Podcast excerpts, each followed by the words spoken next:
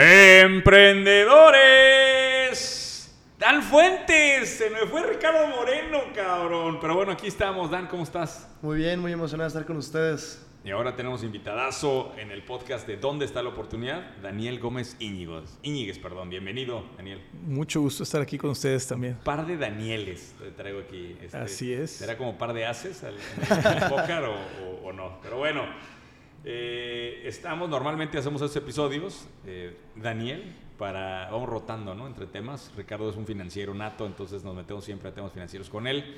Es una de las estrellas del podcast. ¿verdad? Pero bueno, ahora que está Dan, también nos metemos a temas cripto y Web3. Y pues tú eh, quedaste ideal para este episodio porque estás metido en todo, cabrón. Entonces, eh, Adán ya lo conocen. 30 segundos. ¿Quién es Daniel Gómez, porfa? Nomás para tenerte en el ubicado para Bueno, la gente que nos escucha. Soy Monterrey, tengo 31 años. Hace 15 años empecé mi primera empresa de biocombustibles. Fuimos la empresa de biodiesel en su momento desarrolladores de tecnología más grande de México y de los principales jugadores en Latinoamérica. Y actualmente tengo un fondo de inversión que se llama Somos Capital, eh, estructurado en Estados Unidos para todo el tema cripto. Y hemos estado innovando en diferentes sectores durante los últimos ya 15 años en el tema de la revolución del talento y bastantes cosas. ¿no? Y también inviertes en startups también, ¿no? O sea, no nada más Ah, es cripto, sino es. también es en startups. Estás es. metido bastante. Así es. Qué recorrido, cabrón. Oye, eh, anécdota de lo del biodiesel, porque estabas muy chavo, güey. Tienes que platicar rápidamente qué pasó ahí, güey. O sea, si Sí, ahorita tienes 31 fue hace 15 años. Así es. Bueno, vengo de una carrera O sea, científica. 16 años cuando Así salió es. eso. Antes de empezar la carrera, luego estudié ingeniero químico. eh, la realidad es que, digo, yo quería ser científico, quería estudiar algún día en el MIT allá en Boston, eh, tener un doble, una doble titulación, un doctorado, ser premio Nobel de la química. Yo era fan del doctor Mario Molina y bueno, eh, en el tema de los biocombustibles, a, a ver, la historia comienza muy idealista, es cómo quebramos a Pemex transformando todo en biodiesel. Y bueno, luego ya te vas dando cuenta que la vida es más dura que, que- que tratar de quebrar a Pemex. Por más que pierda lana, no quiebran esos cabrones. Pero a- al final eh, logramos construir una empresa bastante rentable. Eh, obviamente, cualquier proyecto social, si no es altamente rentable, no trasciende a lo largo del tiempo. Y fue una empresa muy eh, ligada al gobierno en temas regulatorios. Y eso es lo que también a, a nosotros como empresarios nos lleva a empezarnos a diversificar, porque un día eres muy rentable y al otro día te cambian las reglas del juego en el SAT, en el tema de la Secretaría de Energía, o la misma política, por ejemplo, la actual de, de nuestro presidente, que es eh, no renovables y más petróleo. Y, y bueno, no puedes depender de, de un solo sector, y eso es lo que a mí como empresario me lleva Pero a, a irme a otras cosas. fabricar el biodiesel. Así es, el biodiesel viene de cualquier tipo de aceite animal o vegetal. Las máquinas que transformaban con un alto grado de calidad y, y eficiencia eh, el aceite vegetal o animal en biodiesel, nosotros te- tenemos esa tecnología. Y al final el diésel lo puede usar cualquier máquina. Cualquier o sea, motor, Cualquier, cualquier motor diésel jala con biodiesel. eh, de hecho, el o sea, cualquier camión que anda aquí en la calle eh, lo puedes echar Sí, de hecho, eh, es muy común que se hacen mezclas de diésel con biodiesel porque el biodiesel al no tener azufre hace este famoso diésel ultra bajo en azufre, entonces hasta se puede ver como un aditivo. Ahora, malamente en nuestro Pero no era, país, ¿es más barato o es más caro? todo depende del costo de tu materia prima, costos de producción, logística. Hoy es más barato por los altos precios del diésel, pero si en un país como México te ponen un impuesto en donde tienes que pagar 40, 50% de impuestos por litro de producción para hacerle competitivo al diésel, pues ya no es tan atractivo. Cuando en países como Estados Unidos te dan un 30% de subsidio, Europa está igual, zonas francas no pagas impuestos. Entonces, por eso te digo, es muy ligado al tema regulatorio Pero más que llevarlo a Estados Unidos era difícil. Este. pues mejor lo produces allá. Eh, tú produces, de hecho, nuestra tecnología era in-house, eh, el tema de, en lugar de tener grandes volúmenes de materia prima y bajar costos de producción, era mejor tener un modelo de energía distributiva. Vete a donde está la materia prima, produce con alta calidad y un proceso automatizado y, y sé competitivo porque tumbas el costo logístico, ¿no? Ya. Qué interesante caso, cabrón. ¿A poco no dan? Sí, bastante. Es que Dan vive en el metaverso, güey. Entonces, eh, Bueno. para que baje algo aquí a- al mundo real, a echarle gasolina, algo. De hecho, Sí, este, es, es un gran tema. Pero nunca hizo sentido producir, por ejemplo, aquí cerca de la frontera para No, cruzar. claro, a ver, yo, eh, instalamos plantas en 24 estados de la República. Ah, wow. eh, eh, hemos operado este negocio, te digo. Y sigue, sigue hoy, hoy en día. Actualmente está frenado por un tema, es una mezcla entre precios y regulatorio. Eh, y, bueno. Y las máquinas están ahí esperando que las prendas un día. están guardadas, eh, apagadas, así. Exactamente, exactamente. Entonces. Eh, Como el carro de dominguear, lo tienes ahí nomás esperando. Digo, la realidad es que fue una empresa en donde crecimos todo por medio de la reinversión. Nunca tuvimos un tema de levantamientos de capital, un negocio bastante sano, muy tradicional, manejado por, por los dueños en este caso. Y, bueno, ya cuando te enteras de todo lo que hay en el mundo, dices, ¿qué estaba haciendo en una industria eh, tan orgánica, ¿no? Y tan dependiente también de la industria del petróleo. Sí, qué chingón. Pero qué, güey, a los 15 años haciendo eso, güey. yo creo que ni te diste cuenta de dónde estabas metiendo, cabrón, hasta años después, ¿no? Así es. Y, bueno, para nosotros, eh, Solven, para mí, yo te puedo decir, fue mi doctorado en el emprendimiento. claro, claro, ahí pasaste por todo. Oye, pues este podcast es de ideas de negocio eh, se llama ¿Dónde está la oportunidad? Porque básicamente tiramos eh, pues un montón de ideas cada martes, cada jueves. Y de ahí van saliendo. Y nos han llegado historias de dos tipos que a mí me emocionan mucho. Una es cuando alguien agarra una idea de nosotros y la ejecuta. Y nos viene y la presume. Un cuate en Ecuador hizo una y hasta lo mencionó Forbes. Este, así, para nosotros, gran anécdota. Y otra es cuando pues, tiramos ideas aquí y de repente alguien en otra parte del mundo eh, la agarra y, pues, y, y aparece. ¿no? De hecho, no sé si te acuerdas, Dan, Ricardo aquí, mi, otro socio, eh, tiró la idea de hacer NFTs del el alma, de vender el alma. este, la tiramos en la segunda temporada, ¿no? O sea, cuando tú recién, cuando, tú recién estabas involucrado en el podcast. Y hace tres semanas en Holanda salieron las ventas del, del alma. Por si salieron bien baratas, güey, por si te interesa todavía. sí, bueno. Si quieres comprar un par de holandeses ahí. O, venderla. el NFT te incluye ahora que les puedo hacer preguntas íntimas, eh, dicen los holandeses. Pero bueno, pues ese es el tipo de cosas que pasan con este podcast. Entonces, eh, pues ya hicimos aquí un listado de cosas. Eh, si quieres, vamos platicando y voy intercambiando unas cosas con las que quiero platicar con Dan y ahí vamos haciendo, echando la ah, plática. ¿Te parece? Arrancamos en donde era obvio, o sea, traes mucho conocimiento del sector energético y me, pusiste aquí en la lista algo de arbitraje de energía. Cuéntanos un poquito qué chingos es eso. Bueno, hoy eh, con el gran boom que hemos tenido en el sector solar, cualquier persona pues instala paneles solares o los vende, porque ya instaladores buenos hay pocos en, el sector. Y, bueno, esta industria energética, donde yo he visto que hay una oportunidad monstruosa es en el tema de almacenamiento de energía con baterías. Eh, muy poca gente lo está haciendo, no es un eh, negocio complicado, por así decirlo. Eh, si tú encuentras, bueno, hoy Tesla tiene su marca de baterías, que son las más caras por la marca realmente, pero si tú te agarras un buen producto de China o de otro país y consigues la distribución, en el tema del arbitraje de energía con el uso de baterías es bien sencillo. Tú cargas esas baterías cuando el kilowatt hora es barato y las descargas en los lugares de alto consumo cuando el kilowatt hora es caro y ese diferencial es lo que te va a dar tu retorno de inversión sobre las baterías y te encuentras proyectos tan rentables que el retorno es menos de año y medio, menos de dos años y dices, no cualquier empresa te da ese tipo de retornos.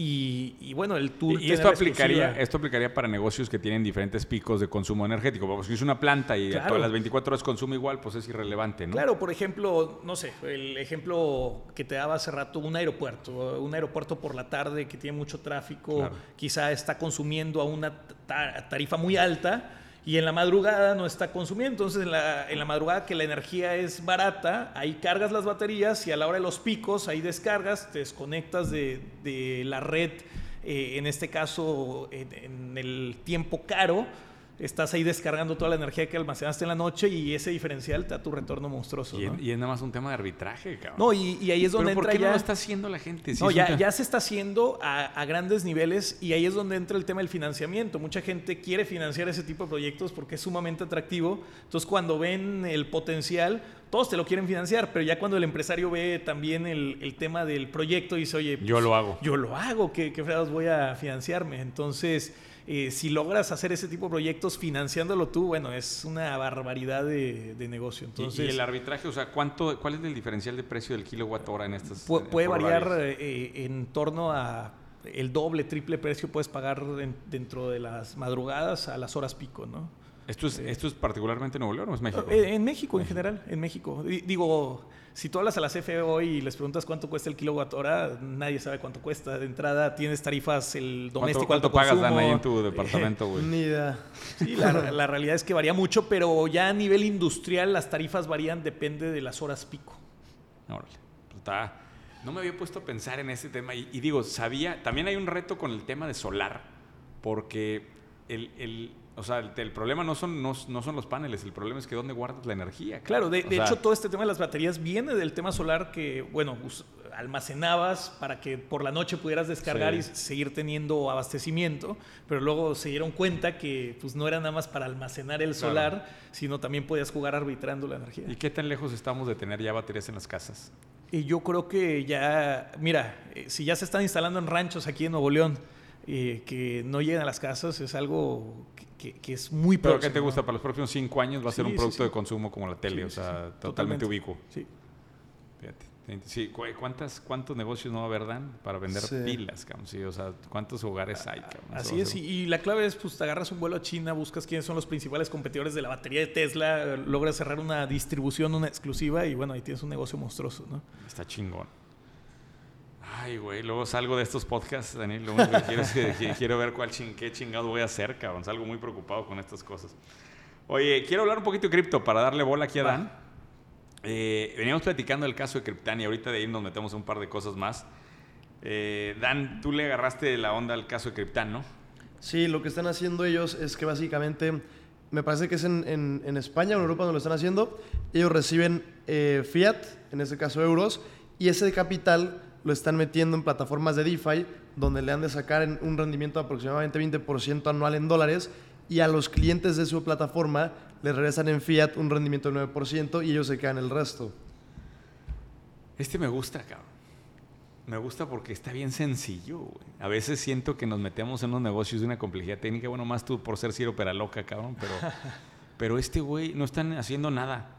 Pero es el tema, ahí entra el tema regulatorio. Claro, ¿no? O sea, en claro, ahí México está la tienes que magia. tener la Sí, sí, licencia. Ahí está la magia. Sí, el, el que resuelve temas regulatorios, de hecho hoy tú para levantar lana en los fondos de inversión, el 90% de las preguntas es, ¿tienes resuelto el tema regulatorio? Lo demás saben que sale porque sale, tecnología, implementación, operación, pero el tema regulatorio es el, lo que va a definir si te van a dar o no la inversión para el sector web 3, cripto, demás. Qué, ¿no? qué curioso que lo dices porque justo estoy en... Estamos levantando, levantando una ronda con cero a la derecha, con la startup que traigo. Y tenemos, yo creo que ha habido ha habido unas cuatro o cinco citas que me dicen, ya no ofrezcas la ronda. Tráeme la autorización de CNBB y yo me como toda la ronda. Sí, sí, sí. Pues sí, cabrón, más que todo el mundo quiere la evaluación de, ya sabes, la Claro. evaluación de antes cuando ya tienes todo, todo lo regulatorio Claro, resuelto. no, una vez lo tienes resuelto ya vales Sí, tres güey, veces, ya, ¿no? claro, ya que lo tengo resuelto, ya no te necesito, cabrón. Claro. Es, es increíble el círculo vicioso. Pero no, ¿sabes qué traigo aquí yo en, en la, en la cabeza y por qué quería traer esta idea? Me parece bien importante. Porque la gente sigue teniéndole un... O sea, todavía hay un tema de miedo relacionado con cripto muy cabrón. Eh, ayer veía el documental, ¿ya viste el documental este del vato? De, El canadiense, El canadiense, ¿ya lo viste? no? No.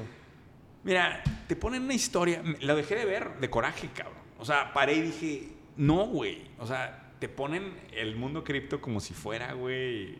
No, este güey no quería que De criminales. supiera. Sí, güey. O sea, no quería que supieran dónde vivía y cambiaba de teléfonos cada.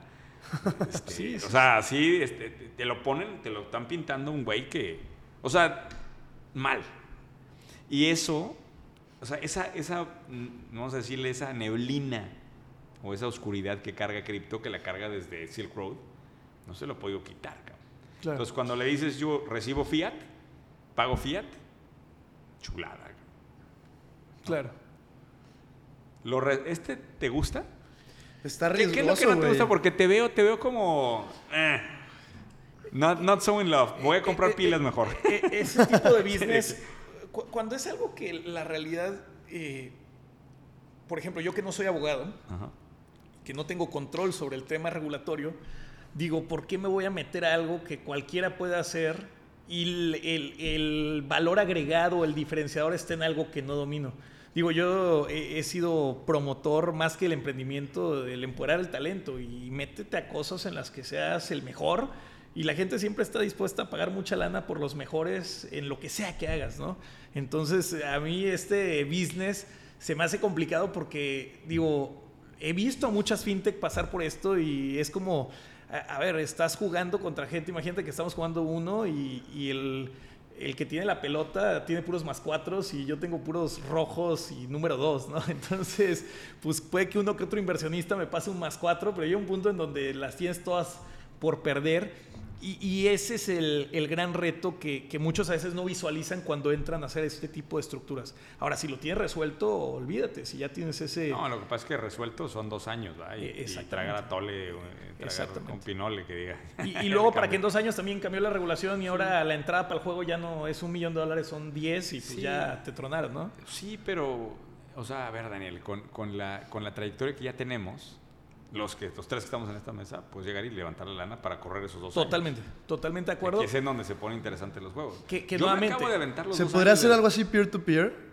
O sea, que, al hacer el onboarding del Fiat lo hagas peer-to-peer, lo metes a DeFi y luego lo regresas peer-to-peer a, las personas. ¿Y, cómo fiscalmente le resuelves a la persona? El pedo no, ya, él se bolas. No, pero ahí, o sea, llega la autoridad y te dice, a ver, güey, aquí hay algo. Al menos de que apliques la que dijiste hace rato, güey, de que nosotros somos de Gibraltar y ching su madre. Pues sí, pero inclusive, a ver, es como dices, nosotros estamos conectados, tenemos experiencia, conocemos a los inversionistas, pero así como nosotros hay otros 50 en México que quizá tienen experiencia en el sector. Por ejemplo, Albo, eh, de Ángel Sagún eh, el día que sacó que, a ver, si ellos podían visualizar que de algo cierto porcentaje de la gente iba a comprar a Bitso, dijeron vamos a ofrecer cripto nosotros, ¿para qué se los mandamos a Bitso? El día que sacan eh, la implementación de cripto en Albo, que es una empresa que ya tiene 1.5 millones de tarjetavientes en nuestro país, el gran competidor de Newbank, y que traen todo el billete para, para operar, salió la CNBB y los multó con 9 millones de pesos y tuvieron que tumbar la, la, implementación. Entonces. Es que yo, yo como quiera, soy bien pinche necio, güey. O sea, cuando algo me olfatea bien, ah, claro. me voy y me meto. Y normalmente te topas contra la pinche Totalmente. Y luego de ahí sale otra cosa. ¿Estás de acuerdo? Sí, sí, sí. O sea, a veces... Puedes pivotear hacia otro lado. Claro, pero te, te metes a la, a la, parte más ruda de la... Yo lo veo así, la mina. la beta de oro la ves pero te metiste a la parte más ruda y un güey que está excavando con pala y está bien fácil y tú por aquí sufriendo, pero de ahí abres y resulta que te salió otra betita de oro, güey, y dices, ah, cabrón, no lo había visto, güey. Sí, si tú le preguntas hoy a los principales jugadores del sector fintech en nuestro país, si volvieras a empezar de nuevo, ¿a qué, qué harías? La mayoría te va a decir cripto o DAO. Es más, si te vas a Money 2020, la, la última reunión que hubo en Estados Unidos, antes las fintechs eran lo hot, ahorita son los criptos. Entonces, en definitiva, e, en el sector hay grandes oportunidades, pero hay que saber agarrar algo que digas, nadie va a competir ahí, ¿no? De hecho, este episodio sale en esta semana que voy a hacer una empresa en 24 horas y voy a hacer una DAO. ahorita te enseño la respuesta que me dicen. Todos me dicen, ¿y cuándo vas a conseguir una cita en el SAT, güey? no, pues no hay, no, hay no hay necesidad, ¿no? Claro. Pero bueno, le seguimos porque aquí nos podemos quedar un chingo. Oye, aprovecho para ponerle aquí el... Eh, habías hablado del tema de comprar empresas con DAOs. Así es. platica de ese caso, ya que estamos aquí entrando al mundo cripto, sí, estamos hace, ahí bien metidos. hace algunos meses hizo muy famoso en una subasta de una constitución, la, una DAO, digo, para que los que no sepan qué es una DAO, es una organización autónoma descentralizada, esa es la traducción al español. Eh, en donde cualquier persona puede aportar para cierto objetivo, ¿no? Y, es casi Pero así como... la traducción de segundo nivel, porque como quiera con eso no va a ser suficiente. Eh, al final es como si hiciéramos un crowdfunding eh, para juntar la lana suficiente para un objetivo en particular. Y en este caso era comprar una constitución de los Estados Unidos, se juntaron 45 millones de dólares para esa subasta y no la ganaron, se quedaron a nada, pero fue muy sonado porque, bueno, juntaron 45 millones de dólares para comprar un librito, ¿no? Y, y a partir de ahí se empiezan a poner muy de moda las DAOs eh, actualmente en el mundo cripto, en donde pues, tú puedes conseguir grandes cantidades de capital con un objetivo en particular. Y lo que yo veo venir ahora en los siguientes meses, porque aquí todo jala en semanas o meses, no en años, eh, es el tema de, oye, si mañana nos queremos poner de acuerdo para comprar entre todos un equipo de fútbol, vamos, lo cotizamos, te dicen, vale 5 o 10 millones de dólares el equipo de fútbol y, pones al público, oye, vamos a hacer un DAO para comprar tal equipo de fútbol, tal cadena hotelera, tal aerolínea. Eh, se puede hacer, ¿no? Y, lo queremos comprar con cierto objetivo eh, y, se puede volver algo muy, muy interesante. Y yo creo que ahora hay tanta lana en el sector que ahí te encargo, ¿no? De hecho, platicamos en, el episodio, hace como tres episodios de, de Fries DAO, ¿no escuchaste? ¿No ves que levantaron lana con una DAO para comprar restaurantes? Ok. Y te daban ketchup tokens. O sea, sacaron toda una mamá. ¿Cómo eran ketchup tokens? Y luego de ahí te daban. Y, de ahí vendían unos NFTs. Y el que tiene el holder de NFTs tenía hamburguesas gratis de por vida. Ok. O sea, toda una, toda una. O sea, pero creo que va hacia el mismo punto, ¿no? Claro. La estructura nueva hoy y, y el, y también creo que el mercado dando laterales, ¿no? La gente que tiene el capital en cripto está ansiosa de ver qué más puede hacer con el, con el capital que ya está en el sector. Y me gusta lo que dices de comprar clubes, aerolíneas, porque son marcas que por sí solas van a hacer la convocatoria del capital. No, y son negocios tradicionales. Es como ahorita las fintech que están comprando bancos para cumplir con el tema regulatorio. Sí. Entonces acá es igual. O sea, ya tienes un chingo de lana del mundo cripto. Es por qué no estructuran nada para comprar negocios establecidos y, y reestructurarlos con la blockchain, con cripto o demás, ¿no? Pero te, te voy a, te voy a explicar porque, o sea, en particular cuando mencionaste el tema de los equipos de fútbol me hizo mucho más clic. Yo eh, hago tokenización de activos de tierra en el sector inmobiliario, o sea, en fiat, no nada que ver con, con cripto. Y, puta, de repente un fondo me cuesta, güey, seis meses andar batallando y para, para poder llegar a levantar una cantidad. Y luego de repente tengo un terreno bueno. Y ni tengo que hacer nada. O sea, mando un mensaje a WhatsApp y ya tengo oversubscribed, ¿no? O sea, ya tengo más Claro. gente de la, que, de la que pudiera aceptar en ese terreno. Me parece que va a pasar este tipo de cosas cuando el activo es lo suficientemente sexy a nivel de Claro. percepción del consumidor. Entonces agarras un activo sexy y va a ser muy fácil el levantamiento de capital. Totalmente. Y eso, totalmente. es lo que cambia, es lo que da la vuelta a las cosas. ¿Ibas a decir algo, Dan? Y hablando de activos sexys, the sexiest of them all, cuéntales que viene el sábado, güey. El sábado a ver, qué, sale- a ver qué dice Daniel aquí, porque no lo veo tan convencido. El, güey. sá- el sábado sale el lanzamiento de Other Side, que es básicamente el metaverso de, de Yuga Labs, que es, lo, son los creadores de Board Yacht Club. Y Yuga Labs el- durante marzo rompieron todos los récords al levantar un seed round de, 400, de más de 400 millones de dólares a una evaluación de 4 billones. Es la startup que levanta una seed round a una evaluación tan alta, la primera, y el objetivo de esa seed round es para crear un metaverso. Y lo están brandeando como la competencia, al menos en, nombre de Facebook, porque el Facebook lo, lo, rebrandearon a Meta, y ellos le pusieron Other Side Meta, como el metaverso del otro lado. Y el sábado sale la primer venta de la Tierra Virtual dentro de, de su metaverso. Te- tengo un problema, Daniel, con tu cara, güey, porque Ok. tienes poker, poker face muy cabrón. No sé si te estás emocionando, güey, o es así como, o sea, ¿cómo le hago para saber si esto es, ya te emocionó o no? La gente que lo esté viendo, que nomás esté escuchando el pod en, en audio, bueno, ahí, ahí luego lo ven en el video, porque Daniel, haz de cuenta que lo ves, le platicas la mejor y así hipótesis de tu vida y no, no, no se mueve, cabrón. ¿No jugaste póker profesional en algún momento? güey? No, no, No. Ah. Pudiera, pudiera ser un talento que no has descubierto, güey. Bueno, es que eh, las cripto es como póker profe- Ah. profesional. que- Ya puedes decir que sí, güey. Claro, no, es el casino más grande del mundo hoy. Buen, buen punto. Pero a ver, ¿qué opinas de esto? Mira, la, la realidad, y, y lo he platicado con eh, mi tocayo varias veces, eh, todo el tema de los NFTs, eh, Bored Ape, eh, que es una comunidad, que es un club de yates al final del día, que te da acceso a ciertas cosas, pues ti- tiene un sentido. Pero la mayoría de, de los proyectos de NFTs es estar especulando. Y bueno, para- Totalmente. para, Pero a ver, especular. va- va- va- vamos a dividir la conversación en dos. Porque Ajá.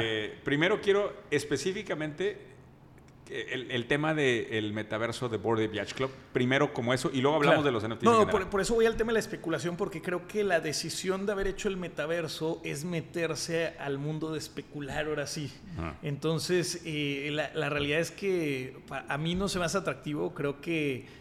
¿No crees que va a ser el activo más interesante de cripto de este año? No. ¿Y crees que es una pendejada que mi Jeep se haya vuelto naranja y le haya puesto el changuito? Eh, güey, cada quien tiene sus propios gustos.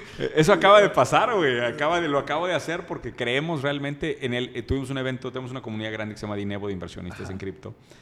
Y uno de, les, les di 10 tesis de lo que yo creía que eran los temas interesantes de inversión para este año. Y una de las cosas que mencioné es que para mí Board Ape Yacht Club es el nuevo Marvel, güey. No, O sea, es, la- la- para mí, ¿sabes qué es el Board Yacht Club? Es el club campestre del mundo, güey. Sí. Así lo tienes del, que del mundo cripto. del ¿Cu- mundo ¿Cuánto cripto. te cu- cuesta una acción del club campestre aquí en Monterrey hoy?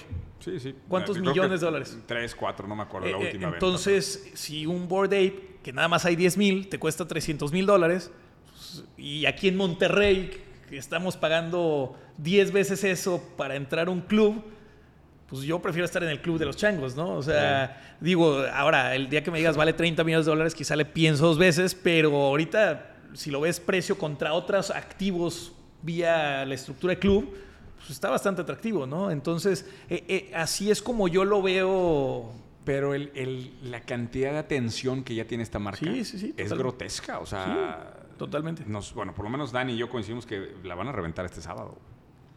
O sea, el- va a haber muchísimo hype alrededor de esto Sí, y va a ser, van a ser activos que van a reventar, güey. Total, digo, la, la realidad, lo mismo pasó con Decentraland Sandbox cuando Facebook empieza a hacer toda esta transformación al meta. Que levantaron. Eh, exactamente, también levantaron y digo, la- el, el tema aquí es, ¿trascenderá a largo plazo? Eh, esa es la gran pregunta. A ver, hablemos de los NFTs tantito. Eh, eh, 99% son especulación. Sí. No te gustan como, como asset class. Mm, la realidad es que si estoy especulando, pues no, obviamente no. Es demasiado el riesgo. O sea, no tienes un porcentaje de tu portafolio cripto en NFTs. No más que los personales que, digo, yo soy, mi gran pasión es el arte. Eh, el arte, digo, viene desde, igual hace más de 10 años mi pasión por el arte. La- las personas que me conocen saben que, que para mí tener obras de arte es algo sumamente valioso. Entonces, cuando empiezas a ver todo este movimiento de NFTs, que no, no se trata de quién es el artista, no se trata de cuál es la imagen, sino se trata cuál es el floor y cuál es el precio al que lo va a vender, pues estás especulando. Es como irte a la ruleta y decir, oye, pues le apuesto todo al rojo, ¿no? A ver cómo me va y... y o, un juego de las sillas, simplemente acá es invertido, el que queda al final se chingó, ¿no? Porque no va a poder vender Pero, por eh, ejemplo, activo. ¿tú crees que hay ciertos NFTs que van a trascender Claro. la claro. prueba del tiempo y que se van a convertir en el Los- proxi- en los como una te- obra de Van Gogh o algo así? Aunque no sea arte, que sea un coleccionable. Sí, a, a ver, es más, para mí el Bitcoin, que hay 21 millones, velos de la perspectiva como si fuera un NFT. Hay 21 millones, hay menos de, hay mucho más de 21 millonarios en el mundo. Eh, tener un Bitcoin lo puedes ver hasta como un coleccionable. Oye, Claro. tengo un Bitcoin. Eh, Claro. Entonces, eh, hay 10.000 CryptoPunks, eh, creo que 10.000 también eh, changos. Entonces, eh, desde esa perspectiva sí, pero si tú quieres que el NFT trascienda y que yo creo que hacia allá van los grandes proyectos que van a trascender, es, tienen que generar un valor. Déjame, déjame, te trato de cambiar un poquito la perspectiva de esto. A ver. Cuando salió el primer cómic de Spider-Man, era un pinche librito. ¿Estás de acuerdo? Sí. O sea, un librito que pudiste haber dibujado tú. O si, si fuéramos talentosos en dibujo, lo que tú quieras. Claro. Ese librito, el siguiente tema fue que tuvo distribución, ¿no? O sea, Sí. y tuvo distribución en Estados Unidos, ni siquiera a nivel global, ¿no? Y entonces se le empiezan a agregar capas y capas y capas de atención. ¿Y hoy qué es Marvel? Dime tú qué es Marvel. Bueno, toda una industria. Pero si te, o sea, ya no podemos situarla como una empresa de contenido, ¿estás de acuerdo? Es una empresa que vende merch, es una empresa que hace películas, productora de Hollywood, es una empresa que sí, a lo mejor sigue vendiendo cómics, ni siquiera sé si existen todavía, pero están ahí. O sea, el abanico de lo que sucedió, gracias al posicionamiento que obtuvo, se abrió tan grande que es un activo que genera valor infinito de largo plazo. Claro. No estoy seguro que lo, catago- lo, lo catalogaría como arte, porque pues al ser un arte comercial se vuelve más una artesanía. Pero para mí el gran potencial de Board Yacht Club es que si las figuras de los changos se vuelven protagonistas de películas, series, ¿verdad? el abanico de un comerciales Disney. de esto se va a hacer un Disney, se va a hacer un Marvel, se va a hacer otra cosa. Y al ser el primero que trasciende de este mundo web 3, que tiene tantos, este, tanta gente impulsándolo, pues va a ser la propiedad. Sí, pero ¿cuántos no intentaron ser Marvel o Disney? Ah, no, Y- por y, supuesto. quedaron dos. Por Yo supuesto. creo lo mismo acá. Van Por a eso- quedar uno o dos. Ahí está la discusión, ¿no? Son dos discusiones diferentes. Una es la de Board Yacht Club, que para mí ya es el ganador indiscutible, ya lo es. O sea, lo que nos pasó con el changuito. Sí, por ejemplo, ahorita Coinbase va a sacar, va a fondear tres películas usando personajes de, de Board Club. Universal Productions, que es la productora musical más importante del mundo, igual compró cuatro changos para hacer un grupo musical, así como lo, como lo fue Gorillaz, que eran igual imágenes digitales, pero con las NFTs de, de los changuitos. Ya se vuelve algo, algo parte de la cultura pop. Eh, Eso es una discusión es y otra discusión son los NFTs, ¿no? Claro. Que, que ahí yo sí creo, Daniel, que todavía hay mucha, o sea, hay mucho por escribir, güey. Tú y yo, te, o sea, Sí, sin duda hay un gran potencial, pero te digo, tienes que tener estrategias. eh, a, a ver, este mundo es un gran casino y, y hay que ser un buen jugador, como dices, de póker. Y, y si tienes la estrategia ganadora, Güey, con tu cara tenemos que sacar. NFTs, güey. o sea, ya, ya, ya, con, con eso, el- con ese control de la mesa ahí de... de- más, me voy a ir a Vegas la próxima vez que te, te vamos a invitar al evento que tenemos en Vegas a ver qué tan bueno eres ahí para las mesas. Vamos a cambiar de tema para no clavarnos aquí. Eh, me gustó mucho este caso que hablaste de las tarjetas que te ayudan a pagar renta. ¿Puedes contar un poquito de este caso? si un gran amigo en Estados Unidos se llama Ankur Jane, hizo una empresa que se llama Built. eh, en donde entendieron que, bueno, cualquiera hoy te puede hacer una tarjeta, bueno, ya ves en México ya tenemos Cuenca, Fondeadora, Albo y demás, pero pues, ¿cómo hago un diferencial? Y él hizo un estudio y se dio cuenta que hoy los millennials, así como todos deben la universidad en Estados Unidos, todos rentan, nadie tiene activos y en el largo plazo se quedan sin activos. Entonces hizo la primera tarjeta en donde te da recompensas, te da puntos por pagar tu renta con ella. Eh, habló con las principales cámaras de renteros en Estados Unidos, con los diferentes gobernadores de algunos estados y hoy se volvieron por excelencia la, la tarjeta para pagar tu renta en Estados Unidos. Eh, y te genera tantos puntos para que eventualmente en 10, 15 años quizá puedas comprar el activo que estás rentando, o bien esos puntos te los puedes estar gastando mensualmente en tu súper, en viajes, en lo que tú quieras, ¿no? Pero luego hay una manera de cambiarlo después por enganche o algo así, de lo que decía, sí, ¿no? sí, sí, ese, es el, juego al final. La, realidad es que la mayoría de la gente es cortoplacista y esos puntos se los están gastando, pero bueno, de pagar tu renta en efectivo o que no tengas ningún tipo de beneficio por pagar la renta, ¿cuántos millennials hoy no pagaremos la renta en México que no tenemos ningún tipo de beneficio por pagar nuestra renta? Infinidad. Infinidad. ¿Sabes qué? Hago un paréntesis rápido. Conocí a un güey en la mentoría de Macale, eh, que estuvimos dando hace rato, que el güey vive y ha fondeado todas sus empresas con puras tarjetas de crédito. El güey tiene 32 tarjetas de crédito. Nos las sacó como un álbum, güey, como si fueran tarjetas coleccionables, güey. Sacó tarjetas. Una manera de hacerlas. O sea, es una locura, cabrón. Pero y saco este punto porque, por ejemplo, fondeaba construcción de casas, ¿no? Entonces agarraba una tarjeta y luego le, pasaba el saldo a la segunda y de la segunda a la tercera y se la llevaba así seis meses y luego ya le pagaban la casa y pues le quedaba toda la sexta que era la que traía toda la deuda y se quedaba con puntos. Nada más de puntos dice que promediaba entre 175 mil y 225 mil dólares al año de puntos.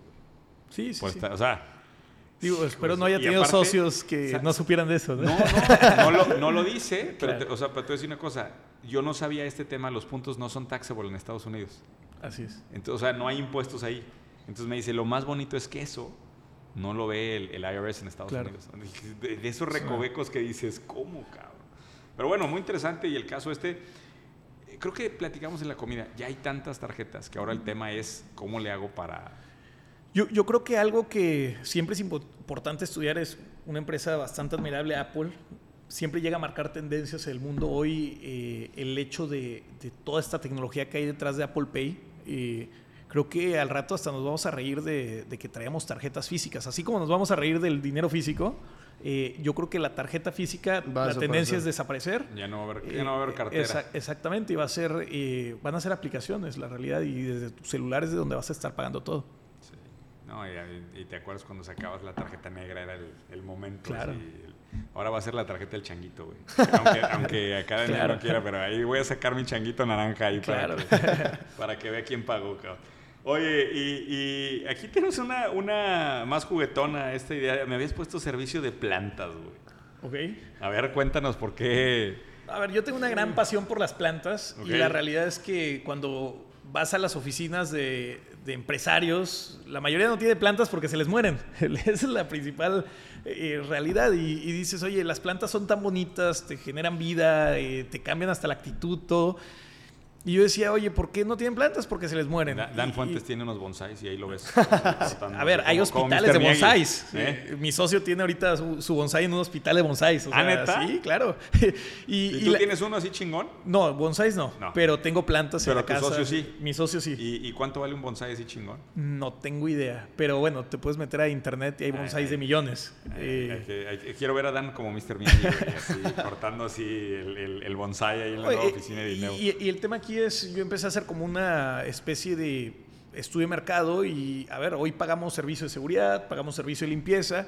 Y yo empecé a preguntarle a grandes corporativos, oye, tú pagarías un servicio casi casi como de biofilia, de plantas, eh, yo me encargo de todo, tú pagas, no sé, 20, 50 mil pesos, depende de la mensualidad.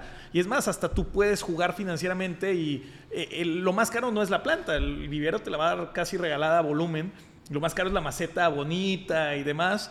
Eh, pero, y mantenerlas. Pero la puedes conseguir a crédito, puedes conseguir que las plantas también las pagas a crédito, haces ese juego financiero para ir pagando mientras te pagan a ti. Y imagínate qué chingón decir, oye, tengo un millón de plantas que ni siquiera están en mi casa y me pagan por tenerlas, ¿no? Y, y, la realidad es que si le metes un poquito de tecnología, imagínate una aplicación en donde tú el tema del servicio de mantenimiento lo delegas a los empleados y a los empleados les das puntos por dar ese mantenimiento y les regalas producto y haces una aplicación en donde tengas una tienda en donde vendes lo que hay en las oficinas y pues ya tienes hasta un marketplace, ¿no? Entonces, eh, creo que para eso se puede plantas a service casi casi y creo que puedes levantar mucha, mucha lana y, y si lo haces bien, deja todo el mercado mexicano, el mercado internacional eh, estaría padrísimo, ¿no? ¿Sabes qué me encanta de esta, de esta idea? Que no le estás dando la espalda a algo que personalmente te gusta. O sea, dices, oye, y creo que mucha- muchos emprendedores no reconocen esos gustos. O sea, oye, a mí me gustan las plantas, ¿por qué no pongo? O sea, Sí. está poca madre. O Sí, sea, sí, sí, Y total. a veces no volteamos a un tema de autoconocimiento, de ver, oye, si yo crecí con estos gustos, yo hago esto, ¿por qué no puedo poner un negocio así? Claro. Y aparte para un lifestyle entrepreneur, no necesariamente tiene que tener, ¿sabes? Este es el tipo de ideas. A veces yo digo que aquí las ideas un poco son como bicicletas, carros, eh, aviones o cohetes, ¿no? Y todo mundo quiere hablar de los cohetes y alabamos a los güeyes que están manejando los cohetes, pero pues no necesariamente tienen la mejor vida los güeyes de los cohetes, ¿eh? Claro. Este, entonces a lo mejor esta es una idea que es un carro, pero que te va a dar una vida de poca madre, cabrón. O Oh, y- sea, y, y son proyectos con propósito. A mí me gusta cua- cuando el proyecto va más allá de la generación de capital. Y el, tú mejorarle la calidad de vida a un ambiente laboral. Y, y la otra es que también para la empresa, todos quieren plantas, pero nuevamente, imagínate que yo llegue aquí ahorita y te digo, oye, te vendo medio millón de pesos de plantas y te pongo poca madre de tu oficina. Oye, desembolsar medio millón de pesos, como que dices, y luego para que se mueran. Pero si te digo, oye, págame 20 mil pesos y... Si viene con Dan así cortándolo así como el bonsai de Mr. Miyagi, güey, igual y, igual y lo analizo, ¿eh? No, y, y aparte te voy a entregar estudios de cómo mejora la productividad de tu empresa y todo el No, y rollo. hasta analiza el tipo de planta que corresponde, la iluminación, la chingada, Todo, eso está todo. poca madre. Entonces, Oye, y hay, hay y una se- gran oportunidad. es- está, así, esto- así se llama este podcast, ¿dónde chingados está la oportunidad? Pues ahí está, para que vean que en todos lados hay, cabrón. Eh, y tenía aquí, eh, aleluya, me pusiste aleluya. Aleluya al- aleluya, ah, a ver, ale- aleluya, aleluya, dije, a ver, a ver, ¿qué, qué es aleluya? Aleluya. Sí, sí, aleluya, aleluya. A ver, hace muchos años que un amigo que, que estudió en Boston, en MIT, le, le decía, bueno, es un genio en temas tecnológicos. Y bueno, hoy gran parte de la cultura latinoamericana viene de, de una cultura basada en la iglesia católica. Y aquellos que vamos a misa los domingos, bueno, estar una hora ahí pensando y cuando te encantan los negocios, pues estás pensando cómo haces business en todos lados, ¿no? Y me acuerdo que un día yo decía, bueno, a mí el dinero físico siempre me ha causado problema porque nunca traigo cash. Entonces, cuando llega la parte de la limosna, pues quieres ayudarle a la iglesia, pero dices, es que no traigo cash. Y, ni siquiera es como que te digan, oye, puedes depositar en tal lugar. Si no traes, y pues ahí pasas la canasta solita, ¿no? Y yo decía, ¿por qué la iglesia, si ya vemos tantos millennials que no estamos usando cash, ¿por qué no tienen un sistema como de se suscripciones? Se prendió el fuego. Claro. Dije, una app de la iglesia en donde tú puedas, y digo, no nada más para la católica, lo pueden hacer eh, también los cristianos, los judíos, un modelo, a ver, cárgame, así como pago el Spotify o el Netflix, cárgame 10, 20 dólares al mes, no tengo problemas, o cada domingo. Pero que esté relacionado con la iglesia a la que yo voy de la comunidad. a la Eh, que yo voy, exacto. porque ahí es donde está la Y- diferencia. Creo y- que sí hay algunas aplicaciones para la iglesia o sea, Ajá. macro, pero no hay de que yo quiero ver a la iglesia. Yo quiero que eso Exacto. le llegue Yo- al padre yo- que conozco. E- Exactamente, y aparte que tú esa iglesia, así como en Yelp, puedas evaluarla, poner qué misa te gusta, qué padre si está haciendo un buen trabajo y quién no, que, te- que también hay un tema como de compliance, de, de- de evaluación eh, de, de la comunidad. Y por otro lado, que sea un mecanismo de, de información. Yo decía, oye, a la iglesia vas el domingo y de lunes a sábado no sabes qué pasa con tu vida espiritual y dices, oye, Qué, qué chingón sería que tu padre o, o tu líder espiritual todas las semanas te pudiera mandar un mensajito por esa app, inclusive eh, estar conectados y, y demás. Y creo que Ahí hablamos de una, de una aplicación que... modernice la iglesia. Ah, eso, eso es el, ese es el tema, pero no, no, te- lo que te iba a decir es que le, le quiero agregar algo que en algún episodio platicamos, de una aplicación que de manera aleatoria te mandaba los mensajes de motivación en los puntos supuestamente más bajos como que del día, ¿no? Acabas el día muy cansado y ahí te Claro. llega un mensaje. Entonces, algo así pudiera conectarse con esta aplicación, que aparte te llegue ese mensaje. Sí, y, hoy uno de los grandes retos de, de la iglesia en general y de la religión es el tema del engagement con, Sí. con- con sus creyentes. Eh, es un tema de, de modernización y, y creo que el que haga esa aplicación y cobrar un costo transaccional del 2-3% para lo que mueven puede ser algo bien, bien interesante. Aleluya, aleluya, aleluya, chingón. Último en la lista, ciberseguridad. Lo puse al final con toda la intención, ¿eh? porque hemos hablado un chingo de capítulos de ciberseguridad, ¿te acuerdas? Dan? O sea, Sí. como que ha sido un tema que varios invitados han traído a la mesa, pero en- no con este enfoque que tú mencionabas aquí de, de High Net Individuals, pero sí es un tema, te voy a decir mi percepción particular, Daniel, igual y, y, eh, me, me pasa como a ti cuando hablamos de las tarjetas y del, del criptán que decías tú, puta, no me veo aquí todo mundo habla de, de ciberseguridad, pero nadie veo que le entre al toro, cabrón. O sea, es un Claro. tema medio complejo técnicamente y eso lo hace como que te alejes, ¿no? Mira, yo tengo dos grandes amigos eh, que son yo creo que líderes en el sector. Eh, uno de ellos es mi socio. eh, y la, la realidad es que, como dices, es un sector muy complicado. Eh, o le sabes muy cabrón o no tienes idea de lo que está pasando en el sector.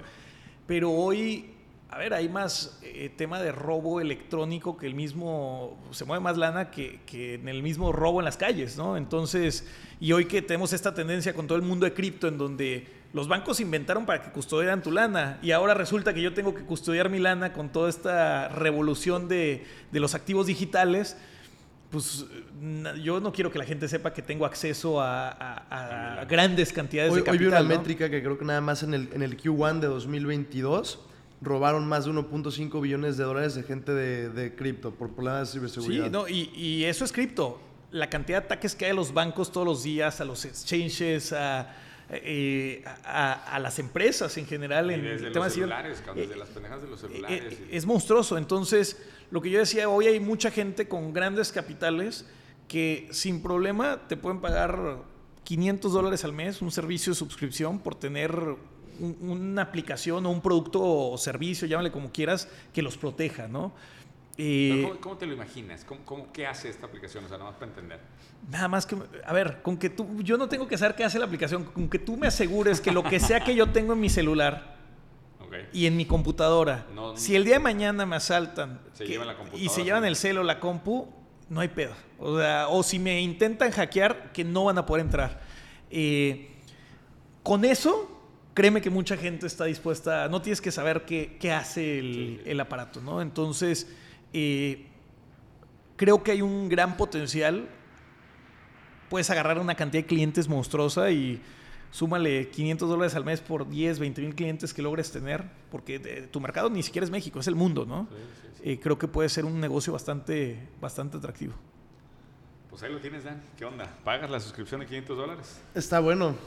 También, como, también parece como un servicio de, de consultoría para personas de que, por ejemplo, el tema de los mails, mails cifrados, VPNs, todo eso, más que igual, además de una aplicación, creo que también puede haber, haber una gran oportunidad en el tema de, de cómo prestar un servicio de, de consultoría para, para que la gente tome bu- buenas prácticas de, de ciberseguridad. Sí, pero la consultoría llega a un punto en donde Sí, no es, tan, no es topado, escala- ¿no? no es tan escalable como, una, como, una, un producto. como un producto, Un exacto. producto. Exactamente. Oye, y bueno, pues cerramos nomás, Dan. Eh, salió el video de Facebook lanzando su metaverso, video de 20 minutos, y lo criticaron, le pegaron durísimo, Se cabrón. los Se acabaron. los acabaron. Cuéntanos qué pasó, cabrón. Pues creo que principalmente lo que yo vi de, de hate que le tiraban en Twitter y en las redes era de que el marketplace de NFTs que va a sacar Facebook dentro de su metaverso, ellos querían quedarse con el 47.5%. No, no querían, quieren. Bueno, más bien, exacto, Sí, tienen planeado quedarse da- con el 47.5% de todas las ventas de NFTs en su, en su plataforma, cuando por ejemplo OpenSea o LuxRare te cobran el 2%. Entonces la gente pues sí se molestó mucho de que, de que se quisieran ver tan vivos. Se está yendo a pedazos, decías, el equipo de Meta, ¿no? Sí, pero bueno, hoy digo, Va a ser fue, un- fue para mi sorpresa, pero a las 3 de la tarde que reportó su trimestre Facebook, yo esperaba que se desplomara durísimo y jalara todo para abajo y está subiendo un 20% ahorita el aftermarket de Facebook. Entonces, también habla de que pues vienen muy fuertes financieramente y están dando resultados. Entonces, está ese tema del hate y que eh, no son el futuro, pero también ese tipo de empresas que tienen toda la lana para mañana comprar Decentraland, OpenSea o lo que quieran, así como Elon Musk ahora sí, compró sí, Twitter, sí. eh, pues ¿qué te dice que Facebook no puede hacer una movida dura de esas y, y controlar algo importante vía billetazos, ¿no? Ese va, a ser, ese va a ser el tema, va a estar bien interesante cómo se despliega. Y el reto que tiene, el, el reto que se... A ver, me parece muy interesante de, de Mark que, que haya puesto, se haya im- autoimpuesto el reto de irse a meta. O sea, qué, qué apuesta tan cabrona, la Sí. verdad. Que le pegue o no, si le pega, podría convertirse para mí en la compañía más valiosa del planeta. Si Sí, le pega. ya- ya si no, va a ser la historia de la que... Va a ser el Yahoo. Claro, el Yahoo, claro, Sí. exactamente. El Yahoo. Va a estar interesante. Ahí les mandaremos un fax o el BlackBerry. Ah, Yo todavía- ayer, el, el otro día salió en uno de mis cajones una BlackBerry. Me dio melancolía un poquito, me salió una lagrimita ahí de, de que extraño el teclado. Pero bueno, gracias Daniel. Qué No, gusto. hombre, gracias a ustedes y Si alguien te quisiera contactar, güey, ¿para qué? Primero, ¿para qué quieres que te contacten? Porque también varios invitados han dicho, "Oye, güey, a mí nada más búsqueme para esto y dónde te pueden encontrar. La realidad es que... No quieres que te contacten. No, no, a ver. No me estén No, molestando. yo siempre he sido bien abierto. eh, Es, es Instagram o Sí, sí, dale. la, la realidad es la red que uso más activamente es arroba él es Daniel Gómez. Eh, lo que necesiten, la, la realidad es tardo en contestar, honestamente, pero a ver, también he conocido gente increíble y, y que luego he invertido en empresas o demás. Eh, hace poquito me contactó un chavo y esto fue hace dos días. Oye, acabo de levantar 3 millones de dólares para mi startup de cripto. Y bueno, me fui a tomar un café con él y espectacular lo que está haciendo. Eh, y, y digo, no necesariamente que vayas a hacer algo con él, pero siempre Claro, estar abierto a, a escuchar, aprender. También ah, hay personas, si llegas a preguntarme, oye, dame consejos o sé mi mentor, pues está complicado. La, la realidad es que, como ustedes, seguramente tenemos agendas complicadas y, y no, no tenemos tiempo ni para nosotros mismos a veces, ¿no? Es el Pero tema. si es algo muy práctico del mensaje, con gusto lo, lo contestamos y les apoyamos, ¿no? Ahí está, Dan, y, y ya empieza los invitar al bootcamp porque vamos a necesitar gente en Dineo, entonces platícales un poquito a la gente que quiera trabajar con nosotros en Dineo que te manden mensaje, ¿no? Sí, búsquenme en redes los que estén interesados en trabajar en el temas de, de cripto, de Web3, en mi Instagram que es Dan Fuentes Oficial y ahí me pueden contactar. Pues ahí está. Y bueno, pues ya ahí vamos a andar próximamente dándoles noticias bien interesantes de este mundo web 3 y cripto con un par de eventos y haciendo cosas con Daniel también. Gracias a todos, nos vemos a la próxima. Esto es ¿Dónde está la oportunidad?